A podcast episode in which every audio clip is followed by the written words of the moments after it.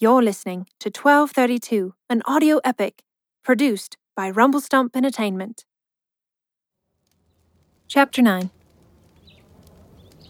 When the sun rolled over the mountain that morning, it found the two of them sleeping. Rhona woke to the smell of smoke and shot up. Just below them, Taff kept watch over a small fire. Whew, mountain nights get a little chilly. What happened last night? I was so out of it. Good morning, Rhona.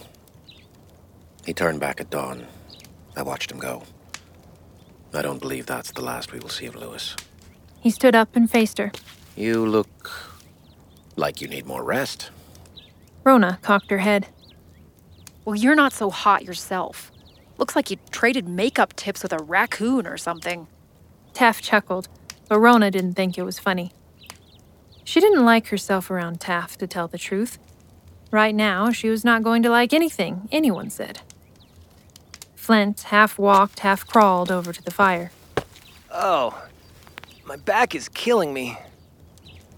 He grunted and groaned with a tone that convinced Rhona he was faking it. My legs are so cramped. Ugh, I'm really super dehydrated right now. Thanks. He said with a relieved sigh as he caught the bottle of water Taff tossed to him. You know, the altitude really didn't get me as bad as it should have, but this cold, this is insane. It shouldn't be this cold in June or July, is it now? He turned around and edged closer to the fire. Flint was a sight, still donning his mismatched sweater and tie, dotted with blood and dust. Rhona scorned him for being inept. But for Taff, it was heartbreaking to watch them. If I can't get back to my brother and my family, maybe helping these two come to terms would be almost as good. Taff saw right through Flint. A young man who was more mind than muscle, more talk than action, and more show than heart, concerned mostly with himself. Men like Flint always said the right answer before they did the right thing. Still, if God could take away Taff's heart of poison and replace it with a heart of honor, then he would attempt to show Flint the way. Perhaps God would do a miracle for him, too. What sort of man are you, Flint? Taff figured he would start there. I'm, uh, I study history. Flint thought he sounded important saying it. But when it came out into the air, it put his life in perspective. Rhona recoiled and left the fire to sit down a little way off. I'm sure that is rewarding. Taff tried not to sound condescending. Uh, it is, yeah. Um, yep. Um, actually, I've really had some breakthroughs that revolutionize historical perspectives. But when our dad disappeared, that was just, uh, you know, so hard, and I just haven't gotten a chance to publish my research so far. Flint was talking deeper than usual. Rhona sneered at him. What a pitiful excuse for a show off. She thought. I'm sorry to hear that. How long ago? Taff craned his neck toward Rhona as he spoke. Oh, it was three years ago. He was on the verge of history's most significant scientific discovery, and he just disappeared. Yeah. So what? Uh, oh, what sort of man are you? Flint spread his legs, locking his knees, and crossed his arms. He did not realize how hard he was trying to look manly. I work for Black Dagger. Taff replied. Oh, that's uh cool. Uh, where are you from? You have a real unique accent. Brecon. But I was born in Dolwyddelan. Taff didn't think the Thatchers had earned his trust enough to know the whole truth. Wales, right? Makes sense. I get the name now. Taff. That's sort of a reference to a river there, right? Or something to do with a valley, or. Flint sputtered, as the little campfire smoke clung to him. Awkwardness overcame them, and the conversation died for a long while. What was this discovery your father was about to make? Taff tried again. Oh, not again. Rhona said aloud as she got up and moved further away. Flint ignored her. Uh, my dad, Dr. John Thatcher, is a renowned physicist. He was contracted by the government to go out in the field and follow up his energy research. Yeah, as a matter of fact, they hired Black Dagger to escort him during his field work. And how long have you been working for Black Dagger exactly, Taff? Now Taff understood why Flint was being so coy. Three years. Both men seemed to have realized something at the same moment. They both came out with a question. Flint asked, Did you know about my dad? while Taff said, Where did he disappear? Flint gestured for Taff to speak first. I know about your father. If he disappeared in New Mexico three years ago today, exactly. Flint's face went blank. Rhona turned around and came a little closer to hear better. This was news to her, too. Well, Flint paused, as if he were going to say something relevant, but all that came out was tell me more. Taff chose his words carefully, not wanting to give them the idea he was hiding anything. After all, the truth was frankly unbelievable, especially to two people who didn't know what God could do. I first came to Black Dagger that day in these mountains where they lost the scientist they were escorting. They said he vanished in a flash of light, along with another member of Black Dagger. They found no trace of them. Because of the disappearance, the matter was hushed up. Taff was amazed that the most significant circumstance in his life, other than his encounter with Christ, could be summed up in so few words. Well, well, where? Flint had dropped his manly pretenses and was back to acting like a schoolboy. This is incredible. What are the odds we will meet this guy? That Rhona would actually live so close to the truth I've been looking for. This is monumental. This is awesome. What a coincidence. Flint's thoughts kept running inside his head, making his heart beat rapidly. Up there. Taff pointed higher up the face of the Patos Mountains, scarred by wildfire. On its peak was a little island of ponderosa saplings that made the burned dead ones around them look like bristles on a giant hog's back. Flint and Rhona both looked up at it. Plenty of rocks to choose from. Rhona said, smirking. Taff waited for them to ask him why he was wandering around up here in the first place. But neither of them did.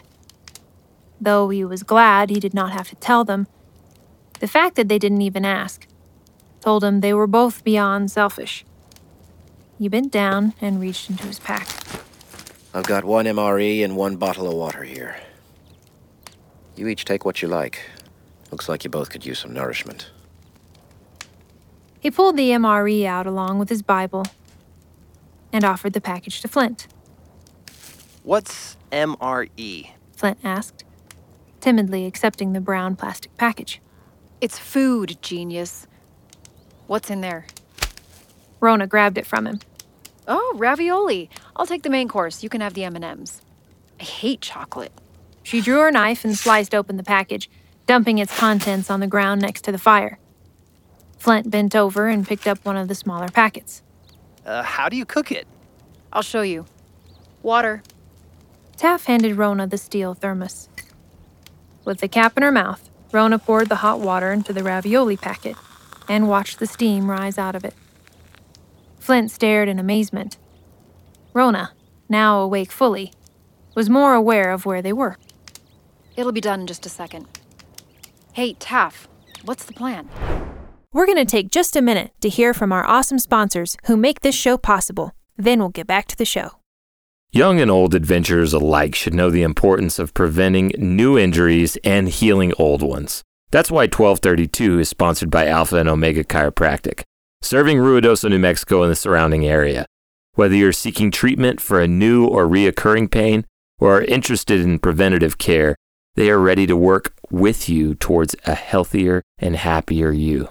Visit alpha and omega chiropractic.com for more information and schedule an appointment today. That's alpha and omega chiropractic.com. This episode of 1232 is sponsored in part by Oasis Family Media and its family of companies, including Oasis Audio, Enclave Publishing, and Sky Turtle Press. Publishers of the forthcoming epic Edmund Spenser's The Faerie Queene, rendered in modern prose by Rebecca K. Reynolds and illustrated by Justin Gerard. For more information, visit faeriequeene.com. That's faeriequeene.com. Or find the link in the description below. And now, back to the show. How far is that safe house you told me about? Taff had reclined on his elbow with his feet to the dying fire. He was reading his Bible and looked up at the two of them. We will talk about that when you are finished eating. He bent his head back down into the Bible. But he wasn't reading, he was thinking. It is possible to go back, it must be. Why else would the hand of Providence arrange that we are here on this mountain on this very day? And how like the work of God to bring these two together now. Lead me home. If Flint could figure out a way. It would not take much convincing to get Flint to come with him to the spot. Would it only work at the exact same hour it happened before? Taff didn't know. But it would be foolish not to try. His eyes glanced over the pages, resting on the words of Psalm 56. You have kept count of my tossings, put my tears in your bottle. Are they not in your book? And my enemies will turn back in the day when I call. This I know, that God is for me. In God, whose word I praise, in the Lord, whose word I praise, in God I trust. I shall not be afraid. What can man do to me? I must perform my vows to you, O God. I will render thank offerings to you, for you have delivered my soul from death. Yes, my feet from falling, that I may walk before God in the light of life. He savored the words. All his life before, he had known of God, but nothing compared to God knowing him and speaking to him from the words of Scripture. Taff longed to bring this back to his family. These words would change them as they have changed me. Rhona's voice interrupted his daydream. Mmm, so good.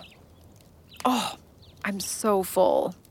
Rhona said this with her mouth full of ravioli, watching Flint try to get enough out of the extras in the MRE.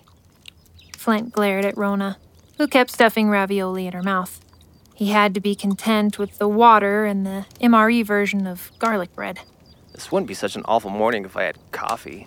He mumbled, trying to swallow the dehydrated bread. He was almost finished with his meal, and Rhona hers, when they both noticed the little packet of instant coffee lying on the ground. They dove for it, and Flint got it. Ha! Checkmate! Great. The nerd gets the coffee and I get the gum. Rhona picked up the tablet of laxative gum and rolled her eyes. Flint was not paying attention to her while he dumped the instant coffee into the half empty bottle of water. Watching him, she got an idea. Well, that's okay. You can have the coffee. I get the caffeine. Huh? Flint paused, giving her a puzzled look. Well, in some MREs, they put the coffee in for taste, but they all include this little tablet of caffeine gum. It's like a triple shot of espresso. It's great, but you enjoy your coffee. She tore open the package and lifted it to her mouth. Wait, wait, wait! Trade. Trade. No, thanks. She said warmly, about to bite into the gum. Come on, Rhona. I'm. I really need it. You're, you know, in good shape and all that, but I need caffeine if we're gonna be climbing mountains today. Please. Flint had his best puppy dog face on. Well, I guess I can do without it. You're right. You'll probably need it if you're going to keep up with us. She handed him the gum and took the coffee and watched as Flint popped the tablet in his mouth and started chewing. Rhona smugly took a swig of her coffee and winced. It tasted awful, but at least it was caffeine. She glanced up at Taff. He shook his head and went back to reading. Rhona started to feel guilty. It's not like I hurt him. Good grief. Then she noticed the Bible. She never imagined him to be that kind of person and couldn't figure it out. Taff looked at his watch. He didn't know the exact time of the incident, but by his calculation, he had arrived no earlier than four in the afternoon last time. He put his Bible back into the pack and kicked dirt on the fire. How far is the safe house? Rhona's voice was chilled and sharp. Now we're going to stay one more night out here. Well, I'm not. Why would you want to do that? I want to take your brother to the place where your father disappeared. It is also best for you to stay out of sight completely, for as long as you can. Taff faced her with a cool head and a keen eye. Her temper did not unsettle him. Oh, suddenly you're out to protect me? really? Well, isn't it a funny coincidence that Lewis was so close behind you last night? How'd you get out here? Did you walk from Cruces? Or did you get dropped off by somebody we know? What really happened down there? You tell me, because I don't see how this all fits together. Rhona's challenge was obvious. Flint was still sitting cross legged, looking back and forth at them, dumbstruck. I'm not the enemy, Rhona. Taff said it firmly, but with compassion. He looked her in the eye before he turned and stepped a few paces away. Flint, if you choose to accompany me, you might get some answers. Rhona, I want you along, but the choice is yours. Taff began walking. Flint got up and started after him, then looked back at Rhona. Well, uh, good luck. Um, yeah. After a moment's hesitation, he trotted clumsily up the trail and caught up with Taff. Taff turned and looked back at her. Rhona just stood there. Of course, she did not believe Taff was working with Lewis. Rhona wiped her forehead. She was mad.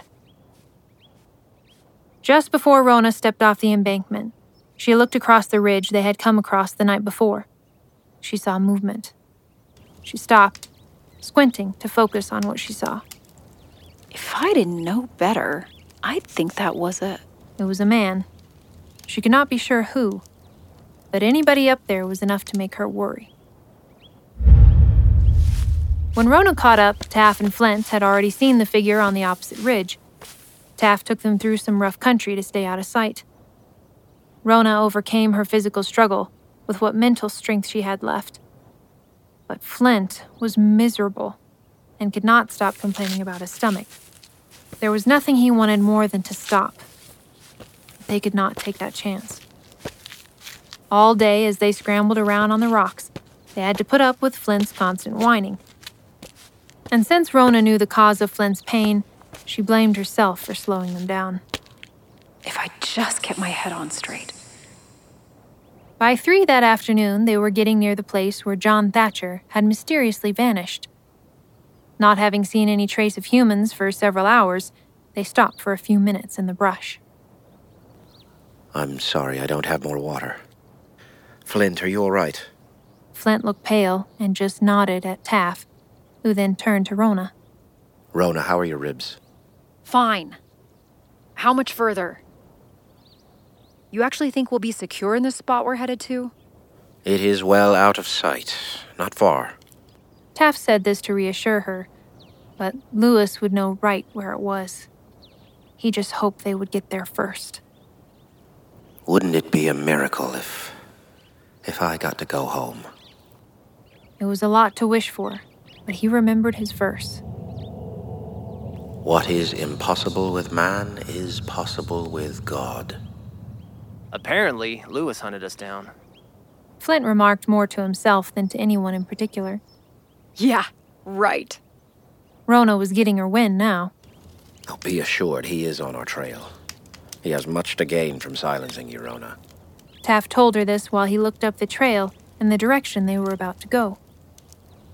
Well, he's not going to let the law get me. Once they hear what I have to say, they'll put him away so far back he'll never see the sun again. Rhona looked from Taff to Flint, measuring their reactions. Let's go. We interrupt this episode to bring you a quick word from our sponsors. Is your tea in the cupboard boring? Is the coffee you buy from the grocery store expensive and crappy? It's time you use our promo code 1232 for 32% off your first order of quality tea and coffee from atticustea.com. That's 1232 for 32% off your first order at atticustea.com. Hello, 1232 listeners. This is Callie Sioux, and I'm excited to tell you about Dramify, the ultimate platform for creators and fans of audio dramas. With oodles of genres, hundreds of shows, and thousands of episodes, Dramify is your go to streaming service exclusively for family friendly audio dramas. Whether you're a devoted listener or a creator of a family friendly masterpiece, Dramify has something for you. And guess what, 1232 listeners? You can now enjoy 1232 on Dramify. Just go to dramify.com forward slash 1232. That's D R A M A F Y dot com slash 1232 and get started for free. Happy listening. Do you like listening to your stories with less advertisements? I understand. Do you and the babushka and the kiddies want interruption free show? Go to audio-epic.com to buy it. Ad free, that's audio-epic.com for advertisement free show. It's easy. They continued to climb the rocks under the cover of dense scrub cedar trees. It was slow going, so Taff picked up the pace. The sooner they got there, the better. High on the side of the Patos, there was a steep rock face about 16 feet tall. Directly below it was a bed of small boulders, with grassy patches of soil scattered about. Water seeped out of the rock and bled onto the dirt. Some hardy pines had toughened out the weather to be close to the water, but their roots, bare and snake like, were twined around the rocks to get a taste.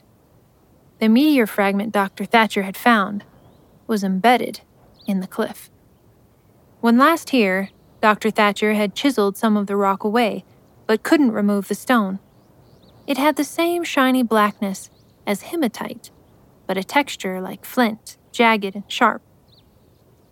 Taff, Flint, and Rhona arrived there at around 4:30, when the sun caught the glimmer of the strange stone. Its iridescent glow was impossible to miss. Flint was too tired, too sick, and too overwhelmed to say much. He just did not have the energy to be as excited as he wanted to be.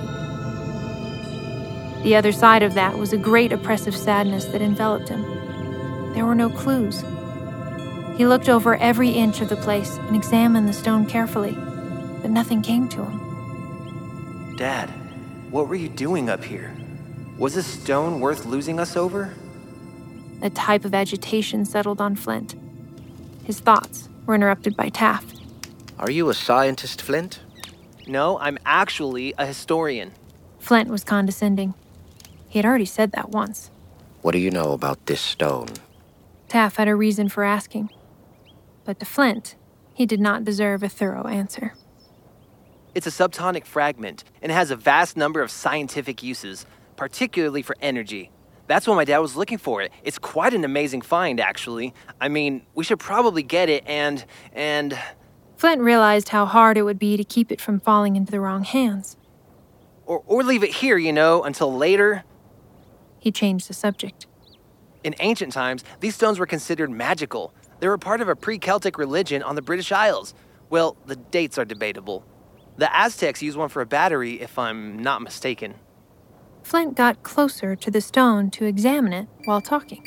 There's more than one? Taff watched Flint's face as he studied the stone. Yes, actually, upwards of three, according to various texts. Only accurate records of this perhaps being the same stone are the recorded meteor showers. They seem to be connected throughout history. Merlin was said to have forged Excalibur from a meteorite. According to British lore, the stones had great power. Whoever was in possession of the stone or stones was considered the legitimate leader of all tribes and clans, or the high chieftain. They called them the. Carril stones. Taff interrupted him, finishing his sentence. Yes, how did you know that? I've had a little experience with medieval history. Conversation died off as Flint went on a monologue about his thesis. Taff had nothing more to say. He had some disappointment to deal with. They had waited over an hour and nothing had happened. Rhona still bristled, kept her distance while they poked around. She was nervous. They were spending so much time in such a vulnerable place. When the evening star could almost be seen in the pale blue of beginning twilight, Taff was ready to give up. Flint was examining the stone for the fifth time, standing directly in front of it. Taff crouched down to the left of him, four feet away. Rhona, sick and tired of wasting time, stood with her arms crossed, about eight feet to Flint's right. She was looking uphill at them when a subtle noise got her attention. She turned around and was face to face with Lewis. The next few seconds were a blur. Rhona's reaction was delayed. She took five steps backward, drawing the pistol from her belt as she did. Taff stood up where he was and reached for his knife. Flint was frozen, his hand still on the stone. Lewis swiftly knocked the pistol out of Rhona's hand. Taff took a step forward and sent his knife into the air, and Rhona took another step backwards.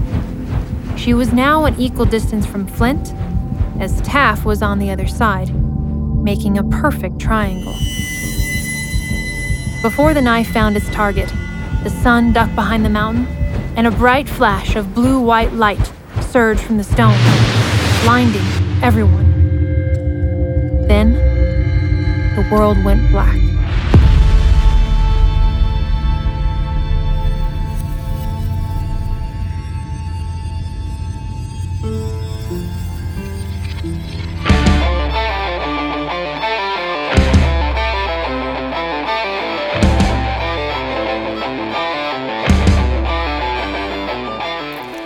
You've been listening to episode 9 of 1232, produced by RumbleStump Entertainment. Written by Callie Sioux and Cheyenne Belle. Narrated by Callie Sioux. Today's voice talents include Robyn Cage as Rhona Thatcher, Matt Burke as Taff, and Corey Keller as Flint Thatcher. This episode was mixed and engineered by Jhett Black. Edited by KC Caballero, Caballero Sounds.